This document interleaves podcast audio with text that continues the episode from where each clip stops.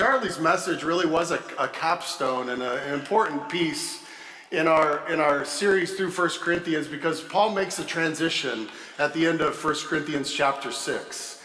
Uh, we, we go in a different direction. And so the placement of Charlie's sermon, which was uh, essentially highlighting the fact that what had gone so wrong in Corinth is what can go so wrong in so many different churches. And, and Paul is so passionate that this doesn't go wrong, and that is that we don't lose the supremacy of Jesus Christ as, as Lord over all, Lord over his church, and Lord over our lives. When that, when that slips from the center, when Jesus is no longer the center of it all, then all kinds of bad things begin to emerge, including divisions in a church, including rampant sexual immorality, including lawsuits among believers.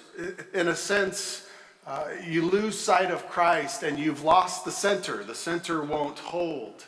And so Paul has certainly been uh, instructing the Corinthians with regard to this the, the, the, the, centrality of the cross of Jesus Christ and, and what the cross represents in terms of our lives and our interactions with one another, the wisdom of God that has saved us and still continues to work its power through us. So in chapter 7, Paul takes a turn. He's now going to begin to answer questions that they have asked him in letters that they have written to him. And it's interesting because if you remember, our last section in chapter 6 in particular dealt mostly with sexual immorality uh, within the church and how, how wrong it was to, to, to live out this kind of dualistic uh, philosophy that said that, that really the, the soul is the spark and, and what is meaningful. The body, it, it doesn't matter at all. Our, our urges and our appetites don't matter. What you do with your body doesn't matter at all. And so, therefore, uh, men in the church were going to temple prostitutes and satisfying sexual lusts uh, in, in really uh, wrong ways. And so Paul had to remind them once again of who they are, who they are in Christ. Do, do you not know that your body is the temple of the Holy Spirit? Flee sexual immorality and glorify God with your body because you have been bought with a price, which is that lordship language. Again, who do you belong to? That's the fundamental question. Who do you belong to? And if we belong to Jesus Christ, then that's going to make all the difference in our lives. So now, after spending a good amount of time addressing sexual immorality within the church, Paul's first question that he'll deal with is actually kind of a continuation. It's about sex and marriage. So let's look at this together. We're going to study the first half of chapter 7 uh, together this week. And this is God's word. It says, Now concerning the matters about which you wrote, it is good for a man not to have sexual relations with a woman. But because of the temptation to sexual immorality, each man should have his own wife, and each woman her own husband. The husband should give to his wife her conjugal rights, and likewise the wife to her husband. For the wife does not have authority over her own body, but the husband does. Likewise, the husband does not have authority over his own body, but the wife does.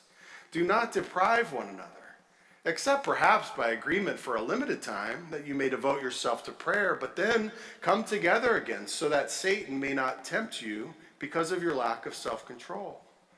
Now, as a concession, not a command, I say this. I wish that all were as I myself am, but each has his own gift from God, one of a kind and one of another. To the unmarried and to the widows, I say that it is good for them to remain single as I am. But if they cannot exercise self control, they should marry, for it is better to marry than to burn with passion. To the married, I give this charge, not I, but the Lord. The wife should not separate from her husband. But if she does, she should remain unmarried or else be reconciled to her husband. And the husband should not divorce his wife. To the rest I say, I, not the Lord, that if any brother has a wife who is an unbeliever and she consents to live with him, he should not divorce her. If any woman has a husband who is an unbeliever and he consents to live with her, she should not divorce him. For the unbelieving husband is made holy because of his wife, and the unbelieving wife is made holy because of her husband. Otherwise, your children would be unclean, but as it is, they are holy. But if the unbelieving partner separates, let it be so. In such cases, the brother or sister is not enslaved. God has called you to peace. For how do you know, wife, whether you will save your husband? Or how do you know, husband, whether you will save your wife? Let's pray. Father, we ask that as we wade into these matters uh, that, that touch on your heart for us in this uh, crucial area of, of marriage and how we're to understand your heart for marriage. Lord, we just pray that that's what you would do today through your word, that you would encourage us, that you would instruct us, that you would uh, give us hope uh, in believing that your, your plans and your ways uh, are not only good, but you direct your power uh, toward us who believe. Lord, I pray for I pray for marriages here today. Lord, that you would that you would infuse hope and life into the marriages here. I pray for, for those who are single today, that you would infuse faith into our hearts for your sovereignty and goodness in your plan. In Jesus' name, amen. Amen. So we are definitely talking about marriage here, right? So concerning the matters that you wrote. We're talking about marriage and, and even divorce and remarriage and what are some of the stipulations. And this doesn't say everything, but Paul does say a lot here. And it's it reads like Paul is trying to nail down a couple of things that have gone sideways. I wonder if you could picture uh, a group in the church that are kind of overthinking it. Maybe they would say, Yeah, we, we get you on the, the sexual immorality uh, that, that it's wrong. As a matter of fact, culturally speaking, uh, the reason, the reason that it sprung up and, and became so kind of twisted was that there was a sense that, that sexual relations within the marriage were never meant for pleasure, they were just meant for children. And so there was kind of a, a forensic physical thing that would happen with your wife, but then all other sexual pleasure would be explored outside of the marriage. And that's what went so wrong, and that's what they were indeed practicing here. And so you maybe have this group that's overthinking it and saying, well, well, if, if sex and sexual pleasure is is bad and equates to sexual immorality, then, then what they had heard is it's not good to have sex with a woman whatsoever. So the question that they present to the apostle is Is that true? Is it true that even among Christian marriages, that we should refrain from this thing called sex. And then beyond that, uh, should we even stay married? Or should we get divorced? Or if you become a Christian when you are married and your spouse does not become a Christian, should you divorce? In other words, what's the deal with marriage and Christianity and the church? This is what they're asking, and this is what Paul wants to address. And the, the tack that he takes is, is he's answering some of these questions, but first he needs to kind of de escalate this over spiritualizing of marriage, the super spiritualizing uh, that's behind their questions.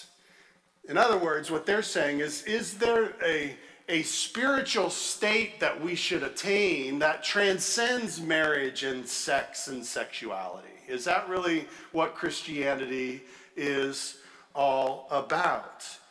And Paul categorically rejects this and he adjusts them actually by pointing to the glory and beauty and design of God's plan for marriage and sex in a sense, if the question that Paul is getting is, is should we just check out? Now that we're Christians, and if, if sex leads to, to really bad things, then, then is it true that it's good for a, a man not to have sex with a woman? And Paul says categorically, no, absolutely not. Thank God, right? Thank God, Paul goes in the complete opposite direction. And he actually says something like this. He's, he, he wants to encourage them that Christian couples should regularly practice and enjoy sex with each other in mutual giving and serving for the benefit of their marriage as an outlet for God given sexual desires and for the procreation of children. This is the direction that Paul goes. He says, let's be clear about this. Christian couples should regularly practice and enjoy sex with each other in mutual giving and serving for the benefit of their marriage as an outlet for God given sexual desires and for the procreation of children. It's not right for a man not to have sex with a woman in some over spiritualized, super spiritual state because it's within the design of God. is within the intimacy and protection and safety and exclusivity of the covenant of marriage that God has designed all sexual desires to be expressed and to be fulfilled. You see, sexual desire is a gift from God. God invented sex all the way back to the garden. It is not good for a man to be alone, so he made a woman for her. And, and Adam responded with, with joy in a poem and a song, and the two became one. And for this reason, a man will leave his father and mother and be united to his wife, and the two shall become one flesh. This is all God's idea. Sex is a gift from God. So it's not to be prohibited, it's not to be avoided. It's supposed to be directed into that place that God has designed it to exist in the first place, within the intimacy and protection and safety and exclusivity of the covenant of marriage between a man and a woman. You see, it's, it's sin that has twisted sex. It is sin that has twisted sexual desires. Sin takes sexual desires and, and tells us that they can only be fulfilled anywhere and everywhere but in the place that God has designed for it to be fulfilled. Isn't that true? Just think about our culture today. Think about any, any average TV show, any average movie. Think about the internet. Think about bingeable shows. Think about celebrity culture. Think about social media. Think about porn sites. Where does our world say that sex is best? And where does our world encourage sex to be expressed? Where is sex the most exciting? What is being sold to us? And I, and I know you know. When all along, the most beautiful, the most pure, the most honorable, the most practiced and pleasurable, the most vulnerable and reassuring, the most shining example of healthy and flourishing and deeply satisfying sex is in the monogamous sex life of a husband and wife who have had each other for a lifetime. That's God's design. And yet, that is laughable to our world and archaic and immediately derided and dismissed. Think about it. The most beautiful, the most pure, the most honorable, the most practiced and pleasurable and vulnerable and yet reassuring, the most shining example of healthy and flourishing and deeply satisfying sex is in the monogamous sex life of a husband and wife who have had each other alone for a lifetime. This is, this is God's design. This is what Paul is reaffirming and yet, of course, you know, and I know that monogamy is mocked in our culture. It's the free sexual activity and sexual promiscuity and sexual exploration and sexual conquest and sexual expression. These are what are celebrated and sold to us as the way. This is where life and true joy and true thrill is meant to be found. The availability of sex and immorality and adultery, either of the body or of the heart, it abounds. And it's sold to us in our world as the good life, as, as normal, as not wrong, as healthy, as the way to go. And yet, what is God's plan for our good and for our true joy?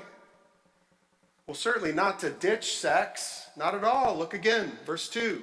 Because of the temptation to sexual immorality, here's the answer each man should have his own wife, and each woman her own husband. The husband should give to his wife her conjugal rights, and likewise the wife to her husband. For the wife does not have authority over her own body, but the husband does. Likewise, the husband does not have authority over his own body, but the wife does. Do not deprive one another, except perhaps by agreement for a limited time that you may devote yourself to prayer, but then come together again, so that Satan may not tempt you because of your lack of self control. Look, and if you want to go through that with like a fine tooth comb and, and bring in your lawyer to kind of dissect what your rights are and what her rights are and to kind of figure that out, you're completely missing the point. You're completely missing what Paul is saying. He's drawing attention to the glorious and world altering beauty and power of Christian marriage and sex here. All while affirming at least a few things, at least four things. The first thing that he affirms, is, as I see it, is that God designed married sex to be the only right outlet for our human God given sexual desires. There's, there's some categorical statements in here that stand alone in the Bible, that are reinforced in other places in the Bible. But there's two things in view with regard to sex in the Bible. Two categories. And they're binary. It's it's black or white, it's one or the other, right? It's either sex as expressed by God's design, any activity between a man and a woman within the covenant of marriage, that's one thing, or everything else. Everything else. And everything else is called sexual immorality. It's called sin. It's called wrong. Right? So when, when Paul says, is it good for a man not to have sex with a woman? He's like, no, because of sexual immorality, the remedy is God's design. A man should have his wife, and a wife should have her husband. And it means what you think to have and to hold from this day forward. God's design is for married sex to be the only righteous outlet for our human, God given sexual desire. There's this, this kind of if then, if every other expression, every other expression of or acting out of sexual desire outside of marriage is sexual immorality, which it is, then the only appropriate avenue for sexual expression is within marriage. So if you want to have sex, get married and have sex. Now, this certainly raises other questions about sexual desires that grow in us prior to the feasibility of marriage and what to do in that case. It, it, it brings up questions about singleness, and, and we're going to get to some of those things in this chapter as Paul progresses in terms of, of talking about singleness and, and how to think about that. But God designed married sex to be only to be the only righteous outlet for our human God-given sexual desires. The second thing that he affirms is that sexual desire must only be satisfied between a man and a woman in the marriage bed. Again, there, there, are, there are categorical statements in here. Again, the only proper remedy to fighting all sexual immorality is that a man should have his wife and a wife should have her husband. So if you just take that statement, does God mean what he says? Is God clear? Is God not ambiguous? If you take the, the Bible at face value, then there are no other options here, nor in the rest of the Bible. The righteous expression of God given sexualities does not expand culturally over the centuries to include different versions of gender in that bed or different number of people or partners in that bed. A husband should have his wife, and a wife should have her husband, period. This is where sex happens according to God's design within the covenant of marriage. And I know that this raises many questions, many good questions about what to do with same sex attraction, what to do with a culture that, that tells us that, that we're born this way and we're wired differently. How are we supposed to respond to God and obey God? And there, there are answers to those questions.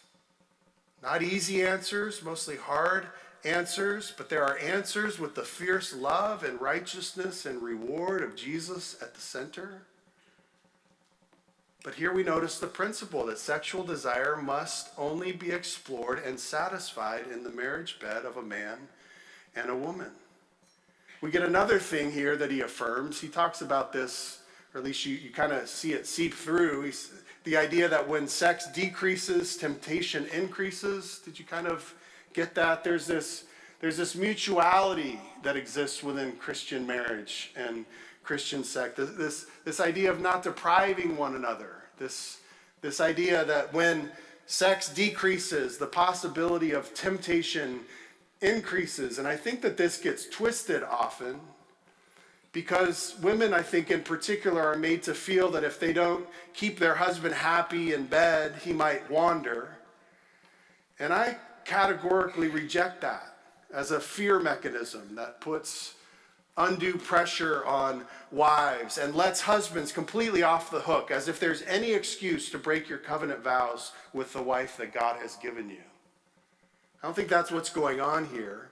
Paul is saying to both, to both men and women, the more that you are both mutually satisfied and giving and serving of one another and not depriving one another, the more you are both satisfied at home, certainly the less temptation you will face. This is a general principle that is meant to encourage regular, satisfying sex between husbands and wives as God intended. Not just for procreation, not super spiritualizing sex and taking it with, outside of the realm of the pleasure that God intended it to be and the, the, the strength building that it is for a marriage. You say, look, don't, don't deprive each other. I mean, maybe if you're gonna, if you're fasting, if you're giving up other physical thing, we give up food in a, a pursuit of of God and more spiritual things. You can give up, you can fast social media, I suppose, and every time you, you're tempted to get on social media, you think to, to pray, it's for a spiritual reason. Sure, you can, you can fast sexual intimacy as long as it points you to Christ, but only for a time. And make sure you come back together so that Satan doesn't tempt you. You see, Paul's Paul's addressing in his answer to this question a lot of things. And he's painting a, a really beautiful picture for what Christian marriage is and looks like. And, and he's, he's not making this up. It's, certainly, he's drawing from the, the rich scriptures in the Old Testament, an entire book of the Bible, the Song of Songs, which is about married sex and love and, and intimacy and desire and pleasure. Certainly, uh, he, maybe Paul's thinking of, of something like Proverbs 5 He's, he's encouraging them to, to regularly give to one another. Because it says in Proverbs 5 drink water from your own cistern, flowing water from your own well. Should your springs be scattered abroad, streams of water in the streets, let them be for yourself alone and not for strangers with you. Let your fountain be blessed and rejoice in the wife of your youth. A lovely deer, a graceful doe, let her breasts fill you at all times with delight. Be intoxicated always in her love. Why should you be intoxicated, my son, with a forbidden woman, embrace the bosom of an adulteress? For a man's ways are before the eyes of the Lord, and he ponders all his paths. The iniquities of the wicked ensnare him, and he is held fast in the cords of his sin. He dies for lack of discipline, and because of his great folly, he is led astray. Look, be satisfied with one another. Even if you take a break, come back together. That should be an exception. Regular should be the norm. Joyfully serving and giving to one another. And then the fourth thing that I think Paul affirms here is that marriage God's way is always drenched in selfless giving and serving. I think that that's what shines through here in his instruction. Again, remember, he's answering the question. Um, you know, they got together and they're like, okay, let's ask the Apostle Paul some questions. He'll get back to us on these for sure. And that guy has just got to put this question out there, right? Because he's over spiritualizing something, or he's created a over spiritual category. So he wants to ask Paul, hey, it's, it, we shouldn't have sex at all, right? Like, that's the question. And so Paul smashes that back so hard, right? He's just like, but he does so in by drawing attention to these, these, these wonderful and rich and historic and biblical and, and creation oriented realities that ultimately land in this, this idea that, that marriage, God's way, is always drenched in selflessness, self giving, and self serving. The husband should gladly and freely give to his wife and serve his wife and her desires for him. And the wife should gladly and freely give to her husband and serve her husband and his desires for her. Do you see how both husbands and wives are honored in their desires? Do you see how pro woman Jesus is? And how pro woman the Bible is? Because in every culture, women are demeaned historically, and marginalized, and used, and abused, except within Christian marriage, where a husband is required by God to honor and serve and dignify and value the image bearer that he's married to.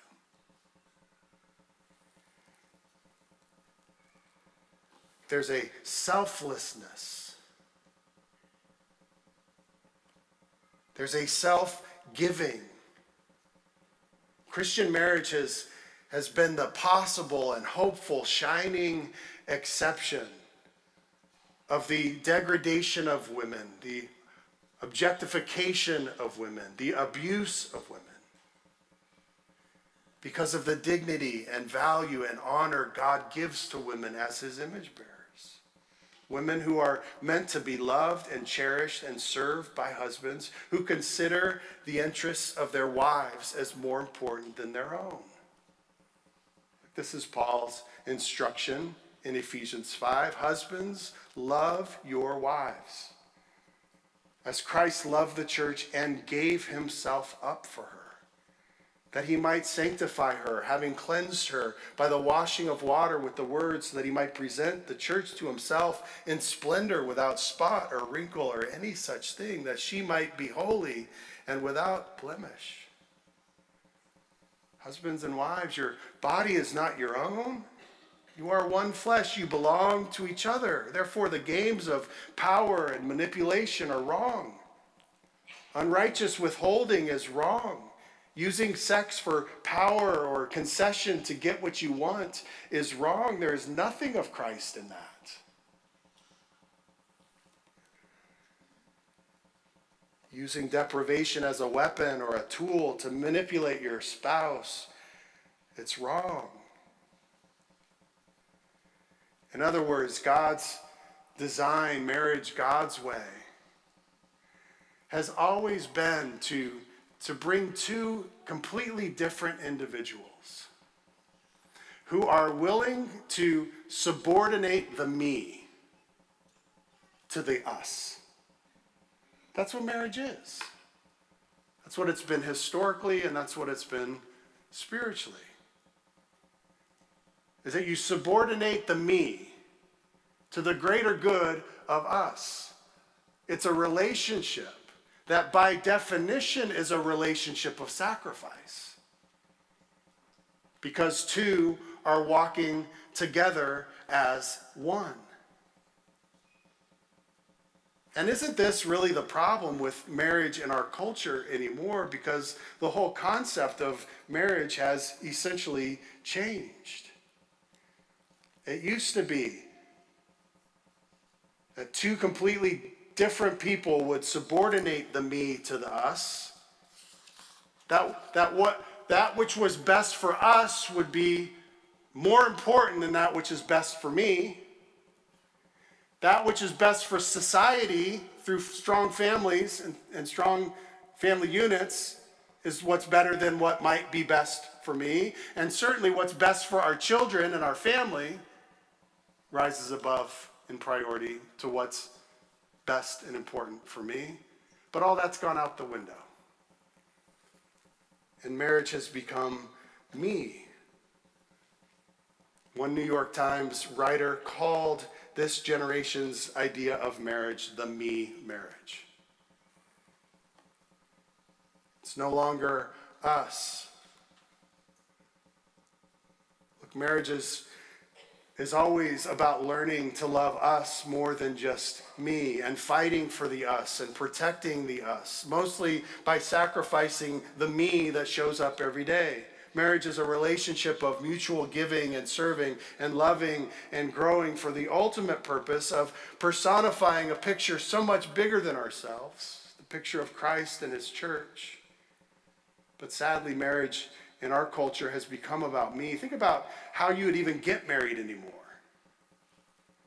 At least as it seems to play out in our culture, it seems like the, the me world that we live in re- requires at least two things. The me man or the me woman will only get married if, number one, an unrealistic standard of attractiveness is met.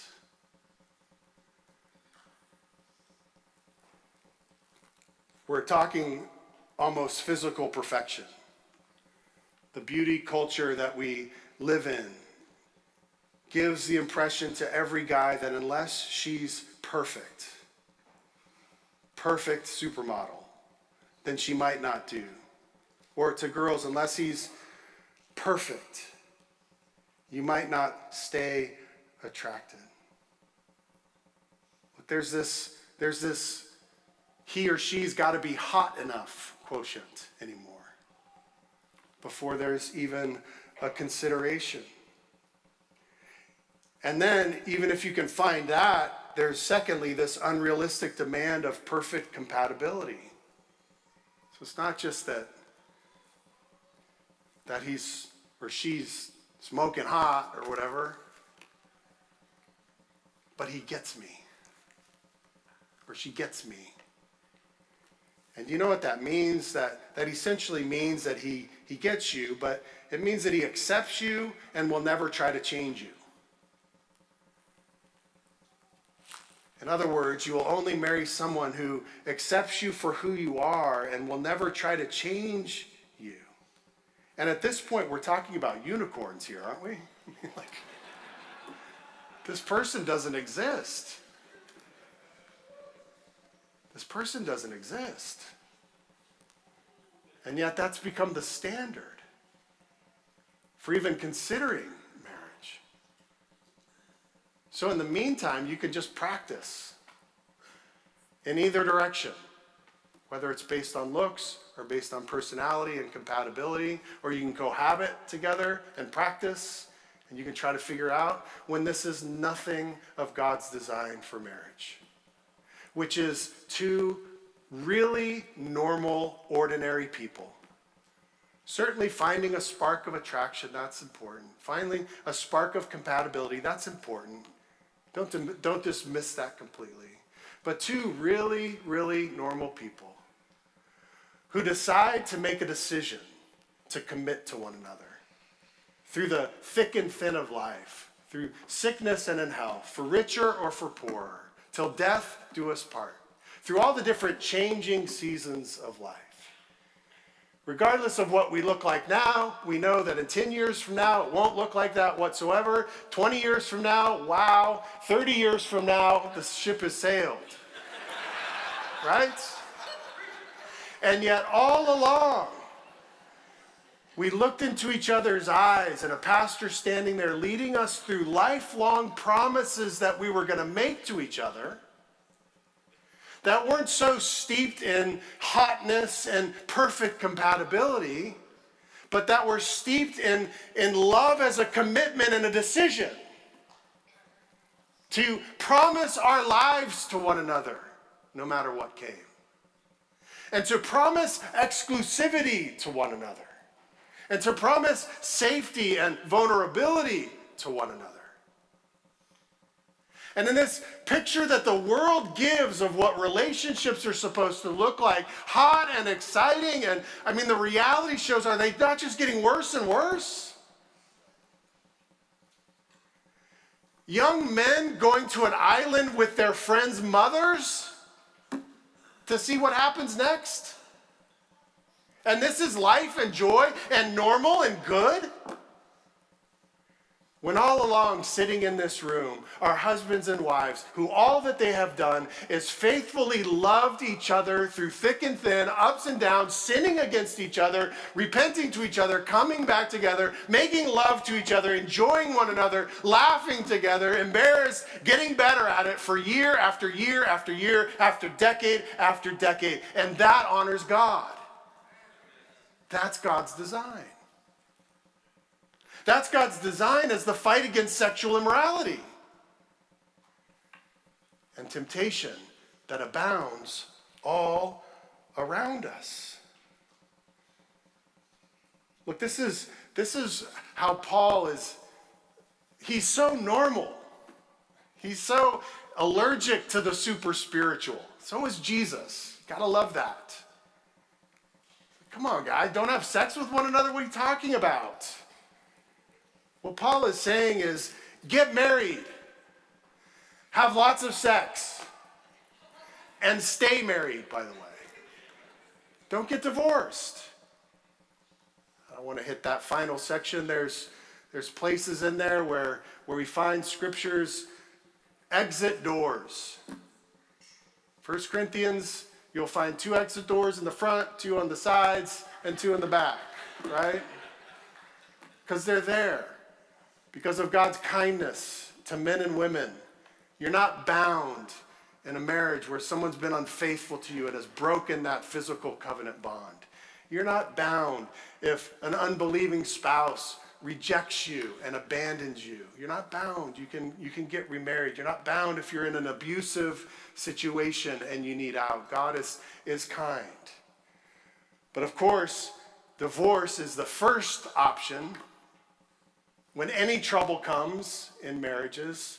And according to the Bible, it should be the last option, and you should find somebody you trust or a pastor who could help you to navigate the, the saddest parts of life, as many of you know, when because of sin it, it doesn't work out.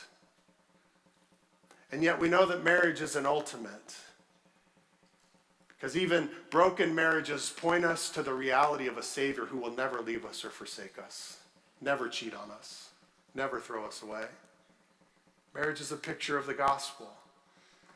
And it's meant to show a world around us what's true and what's good and what's right for a lifetime. This is what Paul is saying to this church. Marriage is a gift from God. And by the way, singleness is as well. We're going to find this out more. He, he said in there, Did you see? I, I wish that, that you were like I am. And he's not saying that he wishes everybody were single in the sense that it's wrong to be married and you should be single. He's saying it like I would say, I play piano, and I really love to sit down at the piano and, and play different things and, and go into a different place and, and hear. I, I wish everybody could play piano like I could. It's that kind of a, a wish. Like, like you don't have, you have no idea when, when a single person is so satisfied in their relationship with Christ that, that marriage isn't, isn't ultimately necessary or ultimate in their life. Then that's a sweet spot. That's a gift from God, Paul says. So he's going to expound on that a little bit next. Week. But for today, I hope that you've seen at least three things. I hope that you can see the glory and the power and the beauty of marriage and sex as God intends and desires for us to walk in. Look, there is nothing on earth like a Christ centered, monogamous, sexually active, and sexually faithful marriage. There's nothing on earth like this. It's growing more and more extinct. But for each one of you who are pressing into this, because of the picture of the gospel, because of the picture of Christ's faithfulness to us, because of the commitment of love to one another that's not just an emotion, but is as much a decision in the day to day life. If you're leaning into this, you are pleasing God. So keep at it. Be married, have lots of sex don't get divorced.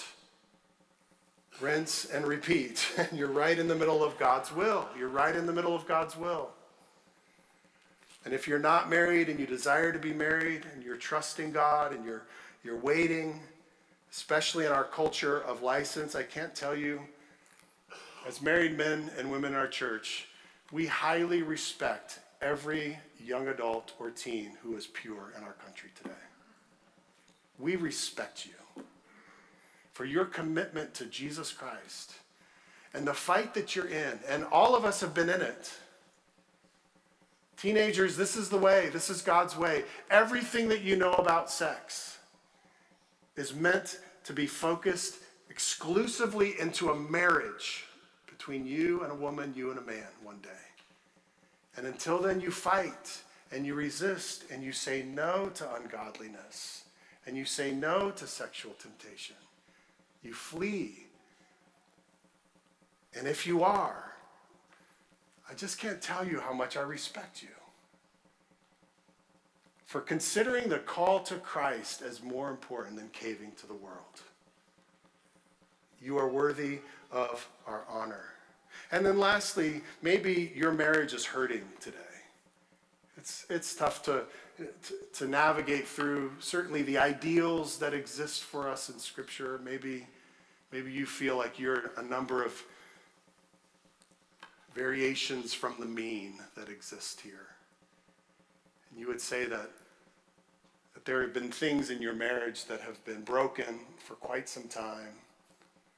I just would encourage you to get help. God is a God who redeems. God, God fixes broken things. The enemy attacks the things that are most precious to God. And this is one of them right? So it's no wonder that he might want to attack you over the long haul. I would encourage you to place Jesus at the center again and his healing power and what he might be able to do. To switch you back from a me married guy or a me married woman back to the hope and the possibility of us again and how God might heal you. We have pastors here that would love to meet with you, to talk with you, certainly counselors all around our area. But don't give up. God's design for marriage is good. Amen? Amen. Let's pray.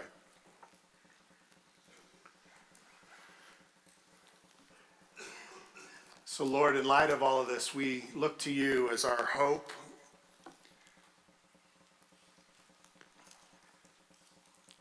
Lord, I know that we all know that that the state of marriage is just an absolute dumpster fire in our culture, in our world, and sadly, Lord, even around us and in our own lives. Like the sin that so easily entangles us, the, the patterns of sin because of the, the lingering effects of sin, the effect of time, the temptations toward bitterness, the temptation toward unforgiveness. Or these are the things that we, we wrestle with, and yet we, believe that your desires and your designs are so beautiful. And Lord, you wouldn't call us to something that you don't give us power to walk in. So I just pray for all of us today that, that you would just breathe hope into our hearts. Bunch of normal people, normal looking people, not trying to, to mimic the ideals of our world, but trying to be faithful to you and your word, to the gift of a husband or a wife that you've given to us. Or would you stir in us a desire for, for your glory in our marriages, our families? Lead us to help where we need it. Use this word today to strengthen our resolve to live for you? We look to you as our hope. You love us, you forgive us, you've died for us and risen from the grave for us. So, Jesus, be at the center of our marriages, we pray. In Jesus' name.